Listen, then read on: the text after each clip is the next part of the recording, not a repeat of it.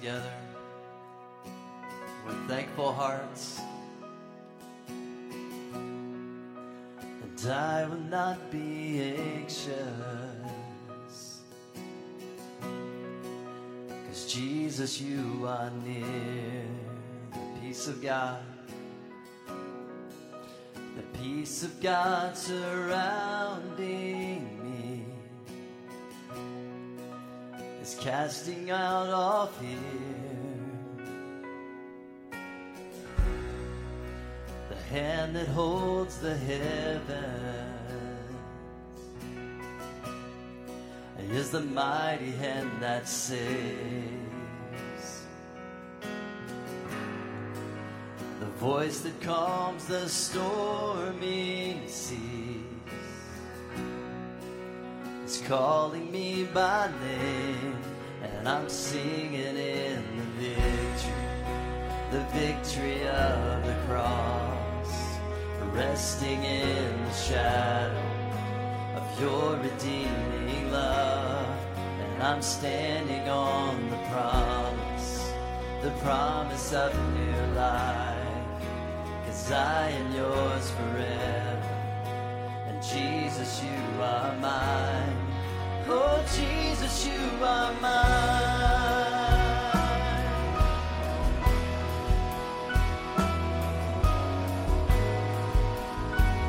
When I've forgotten the fullness of your grace, let's sing this together. When I have forgotten the fullness of your grace, I remember Calvary. Yes, I remember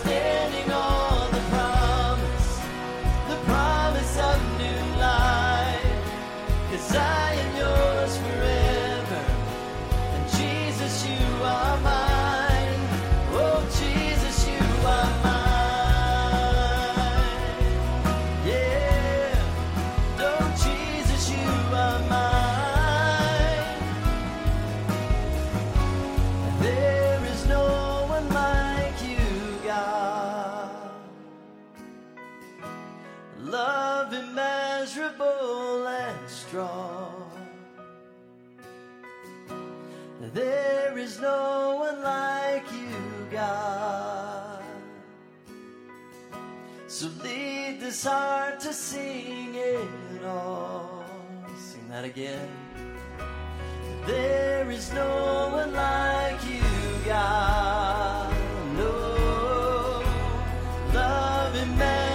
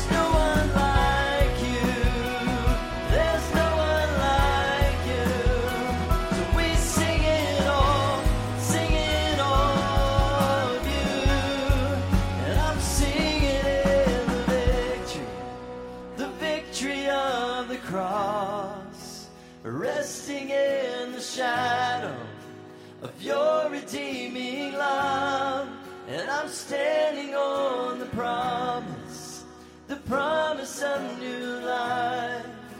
Cause I am yours forever. And Jesus, you are mine. Oh, Jesus, you are mine.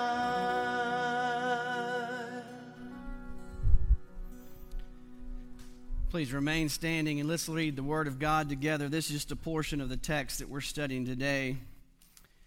And they said to Jesus, The disciples of John fast often, and they offer prayers, and so do the disciples of the Pharisees. but yours eat and drink. And Jesus said to them, Can you make wedding guests fast while the bridegroom is with them? The days will come when the bridegroom is taken away from them, and then they will fast in those days. He also told them a parable. He said, No one tears a piece from a new garment and puts it into the old garment. If he does, he, he will tear the new, and the piece from the new will not match the old. And no one puts new wine into old wineskins. If he does, the new wine will burst the skins, and it will be spilled, and the skins will be destroyed. But new wine must be put into fresh wineskins. And no one after drinking old wine desires the new, for he says the old is good. Father God, I pray this morning as you have led us this morning to study this passage and understand what you meant in these parables, that you would shatter our preconceived notions of what we're doing here this morning. And that we would be clear that this is all about you and we are here to worship you, our Savior. We are here to make much of you, our great Messiah, our Redeemer. And that you have saved us with your redeeming love. And we want to praise you and worship you. And the, the songs that we sing bring no merit to us, they are about you and your merit that you have granted us by grace. And so we continue to lift you up and make much of you and to, and to bring glory to your great name. It's in Jesus' name we pray. Amen. Sing this with me. For God so loved the world that he gave his only Son, and whosoever believes will not perish, they shall have eternal life. I shall hold to the cross, I shall hold to the cross. I shall hold to God alone, for His love has salvaged me. For His love has set me free. God so loved, for God so loved the world that he gave his only son. And whosoever believes will not perish. They shall have eternal life. I shall wait and I shall wait upon the Lord. I shall wait upon his word and by his grace I am released. By his grace I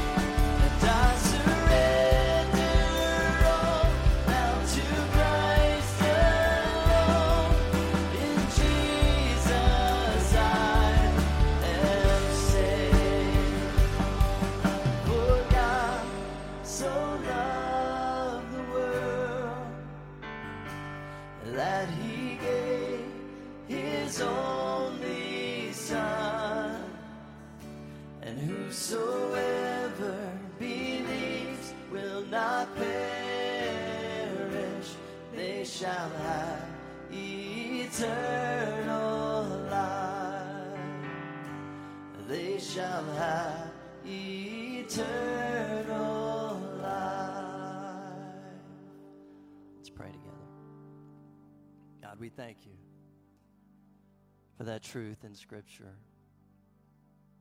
that whoever believes in the name of Jesus, Lord, will have eternal life with you in heaven.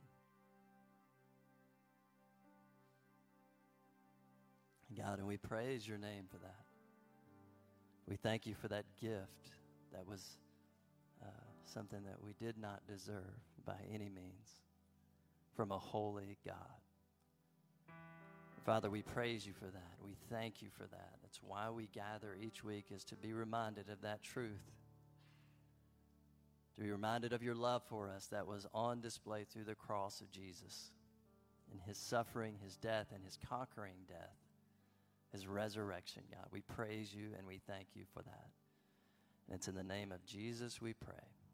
Amen.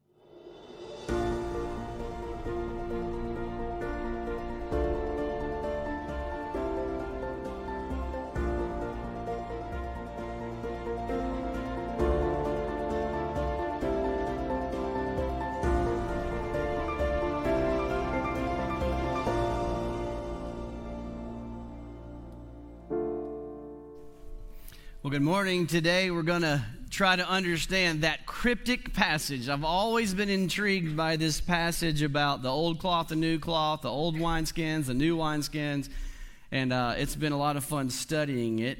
But in order to uh, prepare, I want to ask you uh, let's play a little name uh, word association game. Y'all know where that is, where I, I say one word and you tell me the first thing that comes to mind. All right, that one word, tell me what's the first thing that comes to mind when I say Pharisee? Hypocrite? What? Same, hypocrite? What? Law? Legal? All right, so what was it? Self righteous. Okay, good. Y'all fell into my trap. That's exactly what I wanted y'all to say. Y'all are like, every time he plays this game, I know I'm going to lose.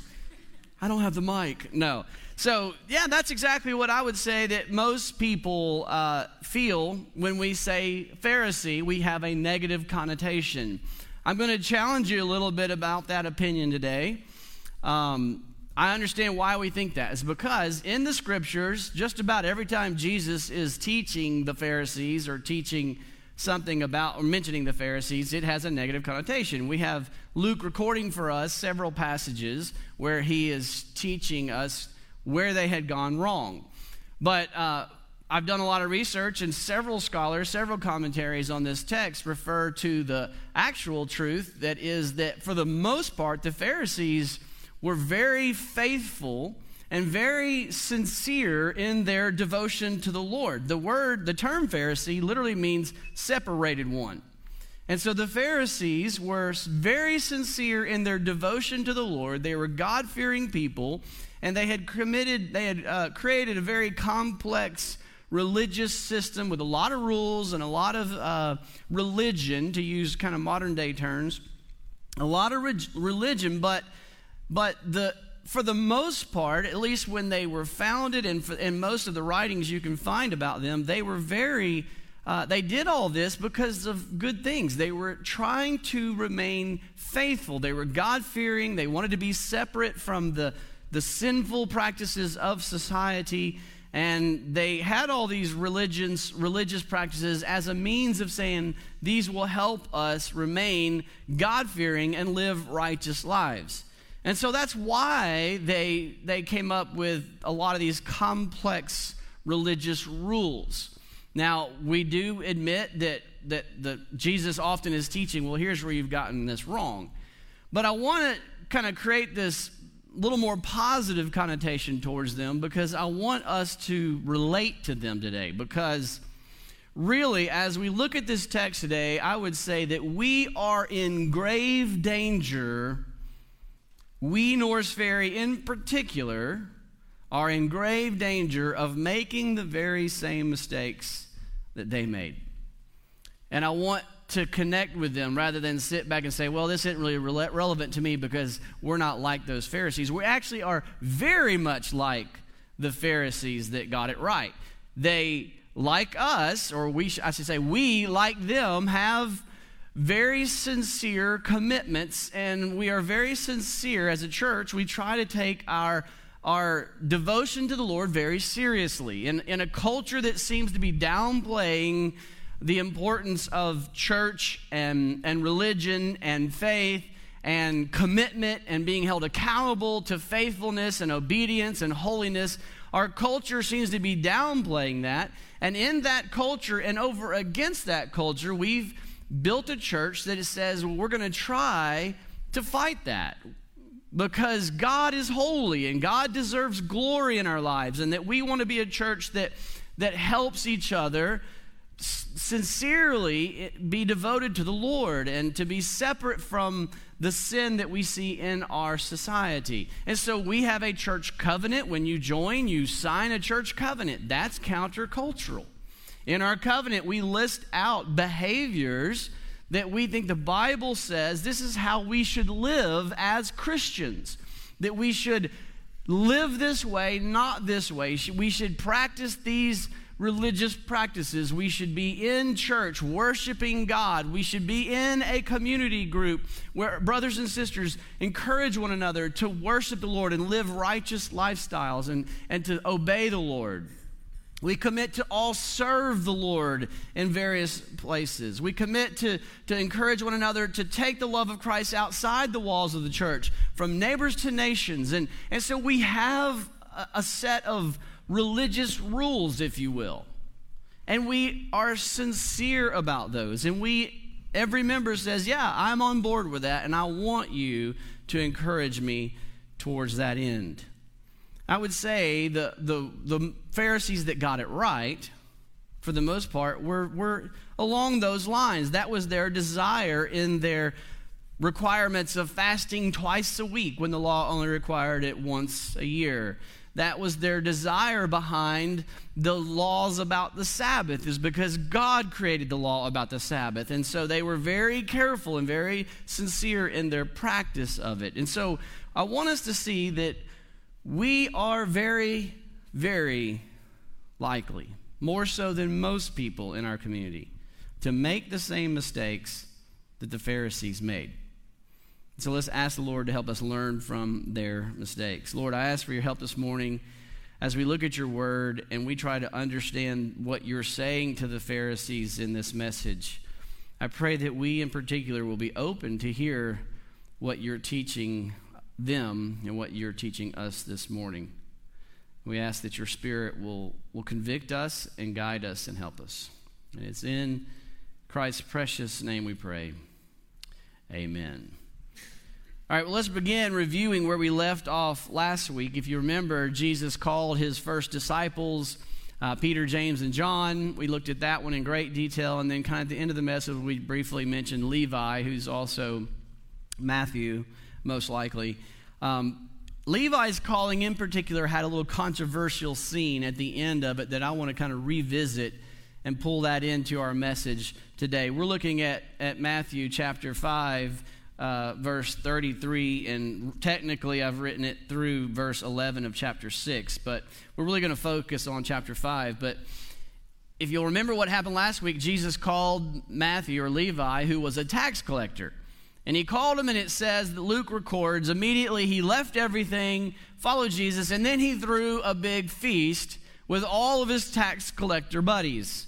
And he gathered them around, and Jesus is, is eating with them, spending time with them. And these Pharisees have a question, and they're like, Whoa, whoa, whoa. In verse 30, the second part, he's, they said, Why do you eat and drink with tax collectors and sinners?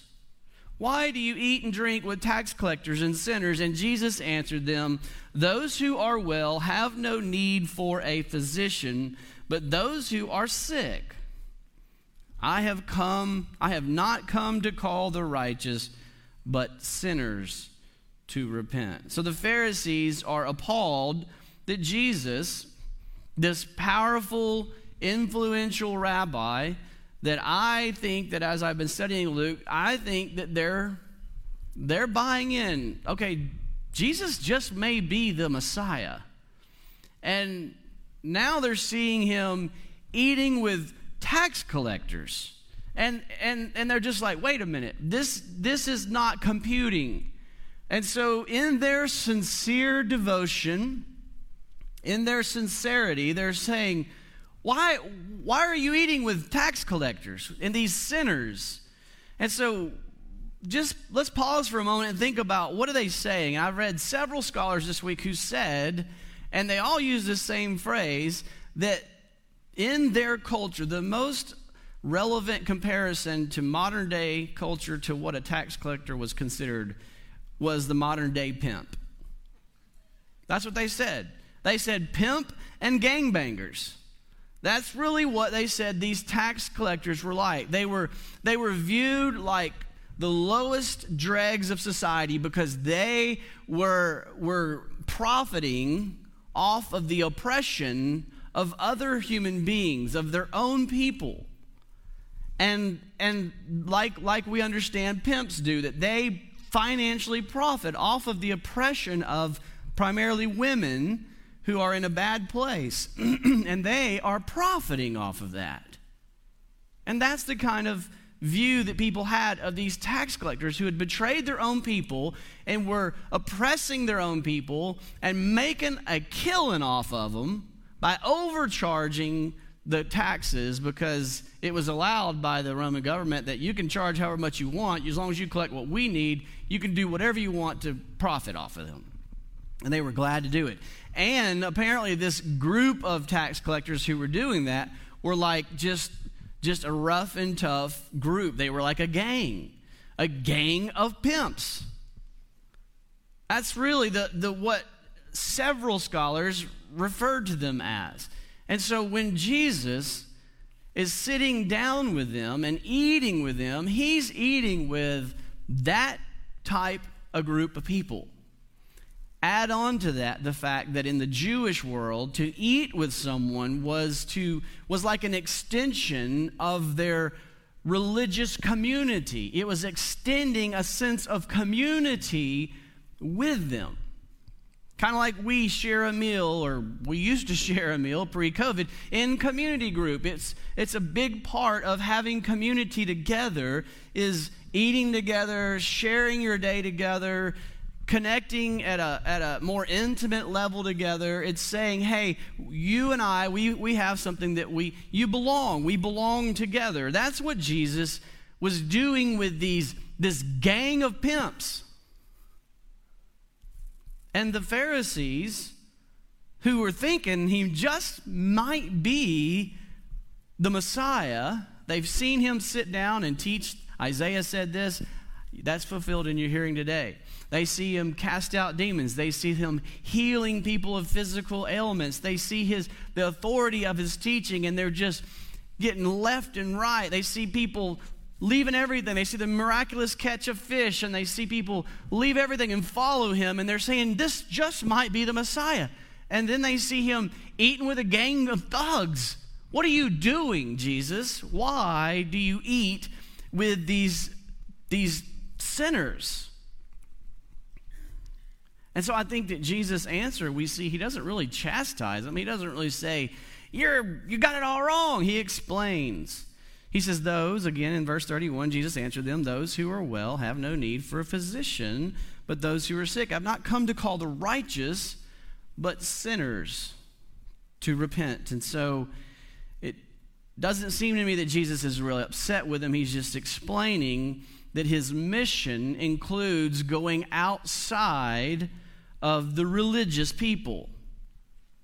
Jesus is saying, Look, my mission, I have come to call these people that you're calling sinners. And when they were calling them sinners, they were basically saying they're not practicing our sincere devotion. They're not living like God fearing people, and you are uniting with them. And Jesus clarifies his mission includes reaching these people and going to them and calling them to repentance. So these Pharisees must have thought that the Messiah was coming just for the insiders, just for the religious, just to build up those who were already God's people. Okay, so file that thought in your head. We're just going to keep working through these verses and try to build an understanding so that when we come to that parable, those parables, we say, oh, I see what now he's saying. So file in your head, the Pharisees must have thought, well, maybe he's the Messiah, but if he is the Messiah, he wasn't coming to those kind of people. He was coming to the people that of God. All right, so file that and let's keep going with verse 33. In verse 33, we get our, our text, primary text today. He says, And they said to him, The disciples of John fast often and offer, prayer, offer prayers, and so do the disciples of the Pharisees. But yours eat and drink. And so now Luke records something. Luke records someone asked this question. When I first read it, I assumed it was the Pharisees, but we really don't know. It doesn't I mean, it sounds a little weird that if a Pharisee asked the question, he said, Well, I know the Pharisees' disciples fast, and I know that John's disciples fast, but why don't yours? So maybe it was someone sitting at the tax collector table who's asking this question. I don't know exactly who's asking the question, but they're asking the question either way about fasting. So they've already asked this question why are you eating with those people? And now they're saying, and why don't your followers fast? And so, what is fasting and what was fasting? Fasting was a very important part of their, their practice of sincere devotion to the Lord. The law required at least you should fast on the Day of Atonement. There's one day of a year that was a massive holy day where the priest, the great high priest, or the high priest, I should say, would go into the Holy Holies, sacrifice the blood of an unblemished lamb to cover the sins of the people. And on that day, there was a day of fasting. But in their sincerity, the Pharisee says, Well, we're going to fast twice a week, not once a year. We see this later in Luke that there's fasting and Jesus is going to tweak their understanding of it, but they are sincerely asking if you're the Messiah, why don't your followers fast? Why don't you teach them to fast twice a week like, like we've been doing? And imagine if you were hanging out with a church member, or let's just say it's me. I don't like putting myself in a parallel comparison to Jesus. I'm not doing that. But as your pastor, you, you hear, man, I heard Tracy's hanging out with some sketchy people. A lot. And he's like, I think he's enjoying it. I'm a little concerned about him. And then another one says, I know. Well, I've been meeting with him weekly for months, and we've been reading the Bible together, and we've been fasting and seeking the Lord, and he stopped. He's not even fasting anymore you would be concerned. You would say, What's up? Something's going on. I think that's more where the Pharisees, I want to put us the positive spin on them and say they genuinely are concerned with what they're seeing about Jesus. Why? Is he not fasting? Why, apparently, he's not fasting because his disciples aren't fasting. Why isn't teaching his, his people these important religious practices that are very important for fostering devotion to the Lord and very important to keeping us God fearing? Well, let's look at Jesus' reply in verse 34. Jesus says to them, Can you make wedding guests fast while the bridegroom is with them? The days will come when the bridegroom is taken away from them, and then they will fast in those days. Now, I am acutely aware of what goes on at wedding times right now. My daughter's getting married next month. We had a shower, a couple shower yesterday. And what I can tell you is, as you already know, is it's not really about the wedding, it's about the reception. Now, for the bride, it's all about that wedding, but for the dad who's paying for everything, it's all about that reception. And I realized that's where the money comes, right? That's what it's all about. It's all about the reception. And so I would like to be the first in our church to start a new tradition. What the Pharisees want is a great idea. The reception should be a couple of hours of fasting. right? We're going to fast for hours because the groom has arrived and we're going to grieve the arrival of the groom and the giving of our daughter, right? But that's really what, what Jesus is saying in this analogy. He's saying, look, when the groom arrives, it's not time to fast, it's time to celebrate. It's time to eat. It's not time to fasten the belt. It's time to loosen the belt and get those expansion pants on.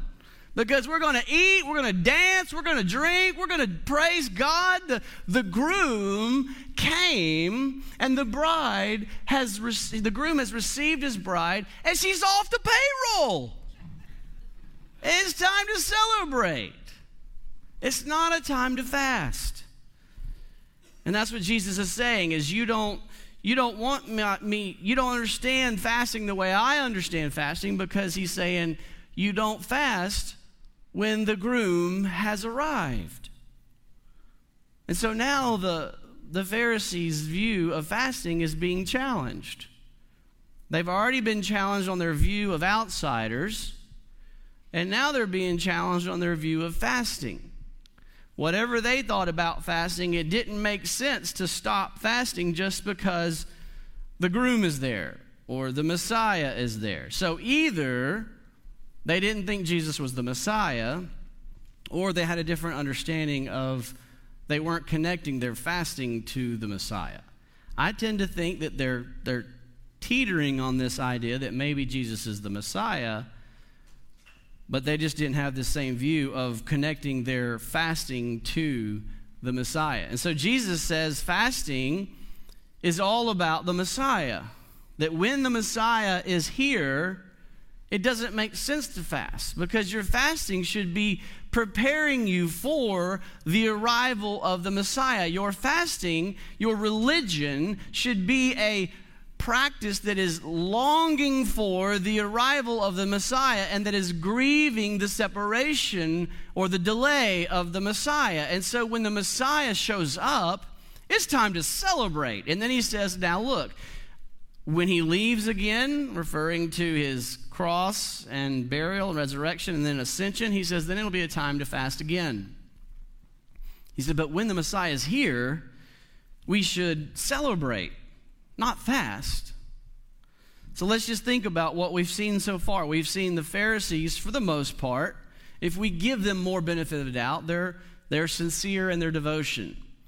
A lot like us, trying to be sincere, that their religious is their religion is trying to set careful boundaries and careful practices that were designed to keep foster a devotion for the Lord.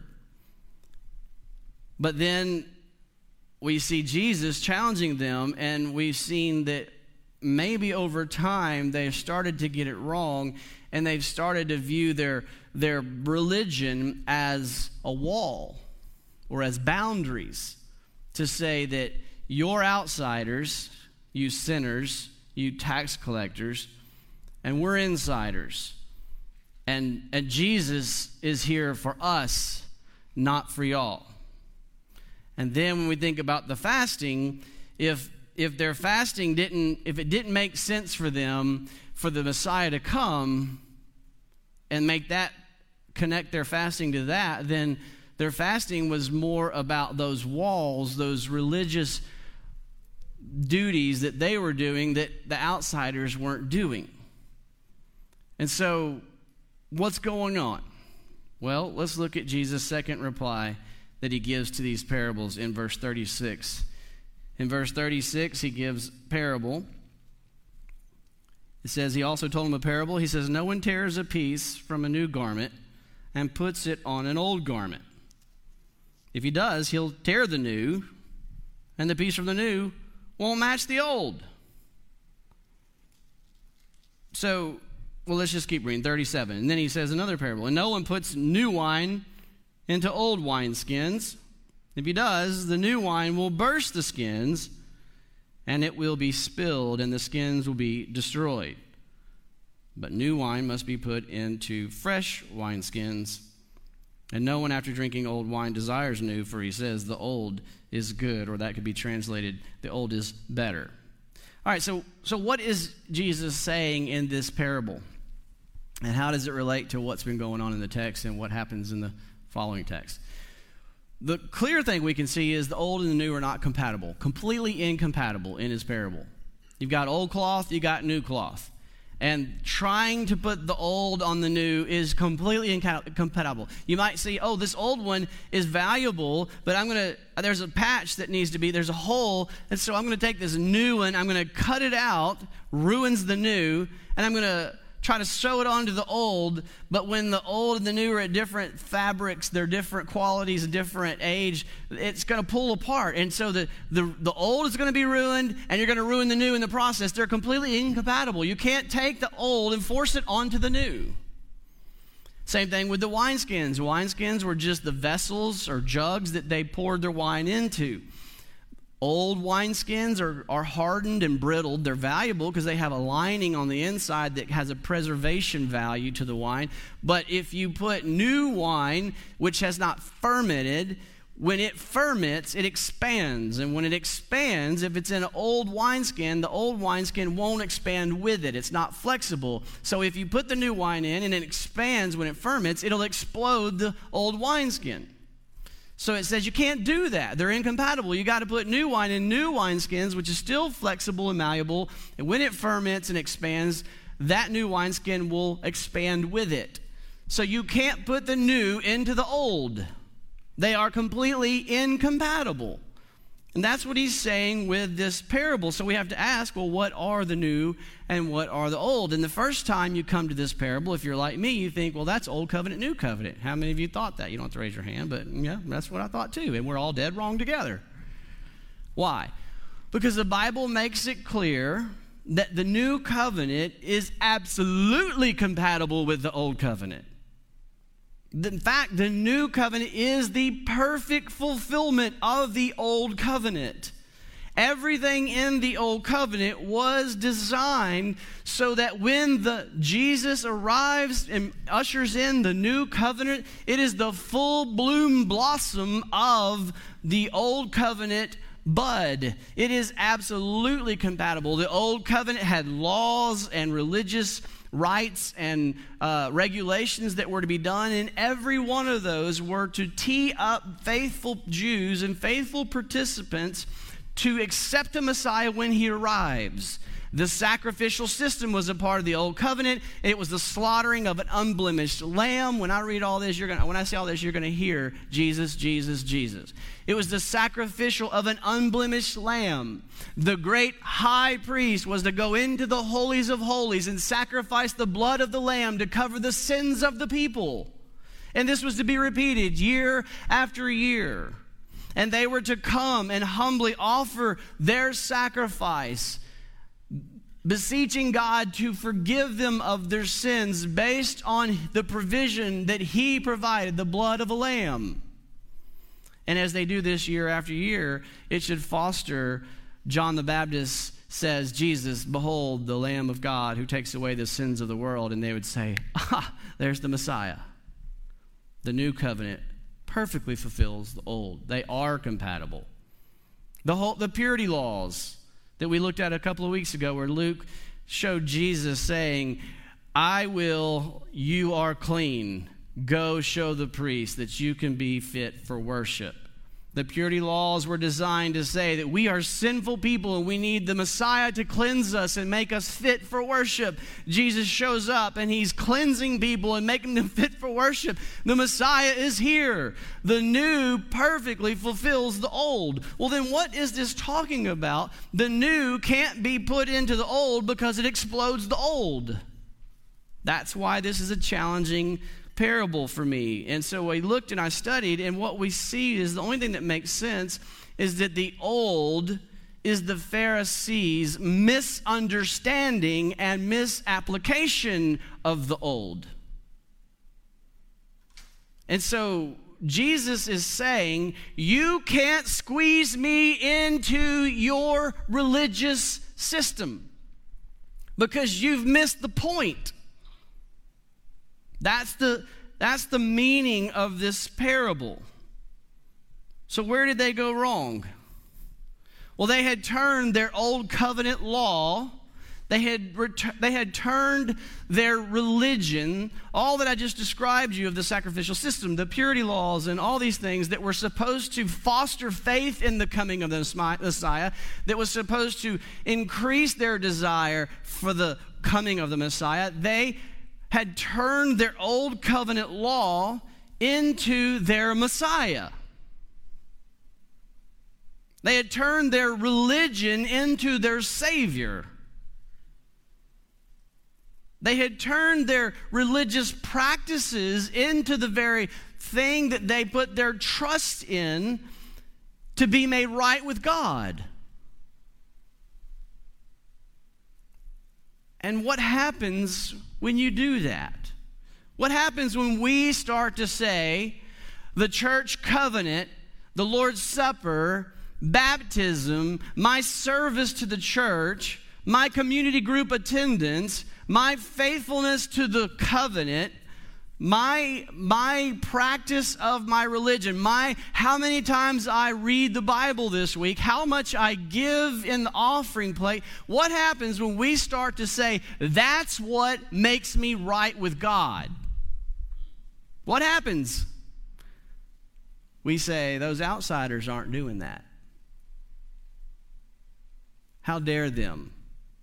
We start judging the outsiders. And we start looking at each other and go, why, why aren't you fasting? Why aren't you obeying the covenant? What's wrong? You are you're not really one of us. We start judging. We start becoming legalistic, which is a way of saying that it's not just Jesus, it's Jesus plus what I do that makes me right with God. And if I'm doing that, then I'm looking at others and saying they're not doing enough. And that's what we see happening. They judge the tax collectors because the tax collectors did not clean themselves up with religion first. They judged as Jesus' disciples because they were not practicing their religious fasting enough. They were missing the joy of Jesus' presence. They didn't think, Jesus is here, let's celebrate. All they could think of is, why aren't you fasting enough? Their religion became their Messiah. I don't have time to cover 6 1 through 11, but in 6 1 through 11, we have two more examples where Luke records two Sabbath events in the first one, Jesus and his disciples eat on the Sabbath and they get all up, worked up. What are you doing eating on the Sabbath? And his point of that one is, I'm Lord of the Sabbath. The Sabbath was to prepare you for the arrival of the Messiah. The Messiah is here, and all you can do is worry about your religion. The religion was supposed to prepare you for the Messiah. You're not worried about Jesus anymore. You're worried about your rules. And then the next Sabbath is they're upset that Jesus heals someone on the Sabbath. How dare you heal him? How dare you heal this sick person? And so they're more concerned about their rules than they are about Jesus and taking Jesus and Jesus healing others. So I think when you look at all these events that Luke records about Jesus surrounding this parable, we see that's the point. They, the old that is incompatible with Jesus, is that they had turned their religion into a ladder of righteousness. And what is Jesus saying to us if he says, if you think that your religion, your covenant, if you think that makes you right with God, don't even think about trying to squeeze me into that because I will blow it up. So, the point for us today is this our church covenant, our commitment to attendance and being faithful and living holy lives does not make us righteous. Only Jesus makes us righteous. our commitment to faithfulness and attendance and service and worship and prayer and devotion and fasting and, and our religion is all a sincere devotion to the Lord because He made us righteous. Never let religion become your Savior. Never let religion lead to exclusivity that no one else is good enough unless they get themselves cleaned up first. No. We share the common ground with those pimps and gangbangers. We are all sinners needing the grace of Jesus Christ. And inside the church, never start looking down your nose at others because they're not fulfilling your religious expectations enough. No, all of us need the grace of God. Encourage faithfulness, but don't condemn. And never get to the point where you're sitting in community group and you're not willing to be vulnerable because you think the key is, I got to have it all together. I got to be practicing enough religion. I've got to have no sin. I've got to be right. That's not what this is all about. What it is about is reminding each other sincerely we need Jesus because we're not right and we're going to fail and we're going to fall short. But let's keep on meeting together and spurring each other on because Jesus is our righteousness. Does that make sense? You can't squeeze Jesus into a self righteous system because it's Jesus' righteousness. He explodes that kind of system. Father, I pray that you will guard us, that you will protect us. Because you tell us in verse 39 no one after drinking the old wine desires the new, because the old is better. Lord, I know from that verse that that means that we as sinful, prideful people prefer self righteous systems. So guard us from the constant tendency to drift towards religious righteousness, self righteousness when the only righteousness that saves is Jesus' righteousness. And it's in His name we pray. Amen.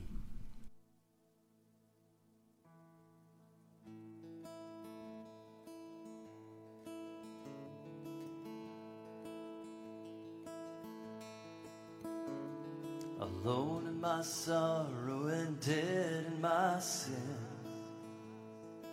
Lost without hope with no place to begin.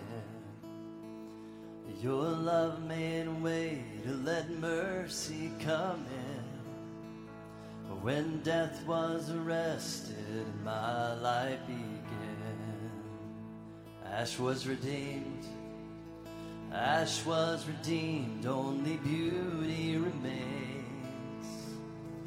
My orphan heart was given a name. My mourning grew quiet, my feet rose to dance. When death was arrested, my life began. Oh, your grace so free. Oh, your grace so free washes over me. You have made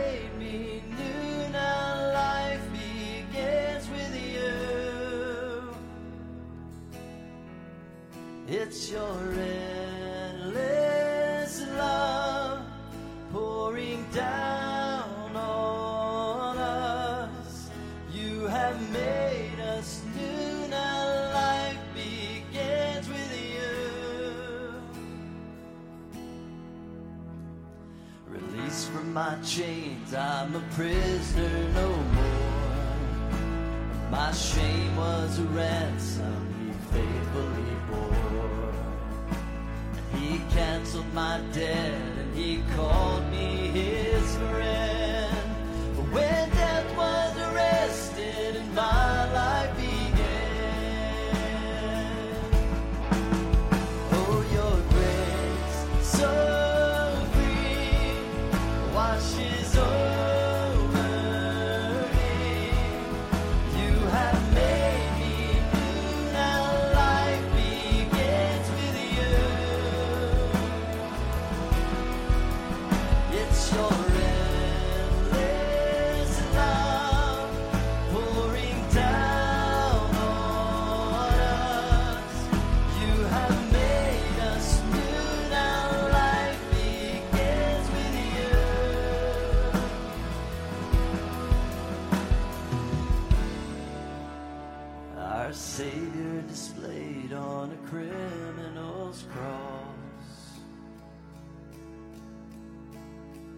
Darkness rejoiced as though